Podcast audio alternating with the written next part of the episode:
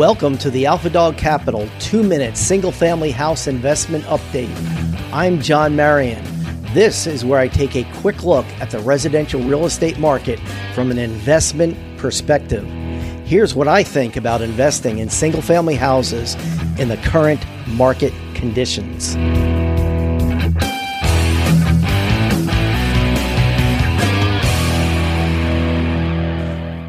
Today is August 21st, 2022. Are we in a housing recession? Well, according to Lawrence Yun, who is the chief economist at the National Association of Realtors, we are experiencing some type of housing recession. To quote Mr. Yun, we're investing, we're witnessing a housing recession in terms of declining home sales and home building. However, it's not a recession in home prices.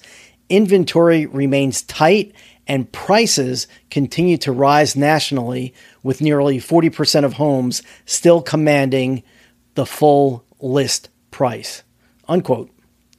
Here in the Atlanta market, home prices remain high, selling on an average of more than 12% than they did one year ago, with an average price of just over $450,000. While the raw number of homes sold in Jan- July is down and month supply of inventory for homes for sale is up to, to two months, all this points to a continuing trends, trend towards a stabilized market.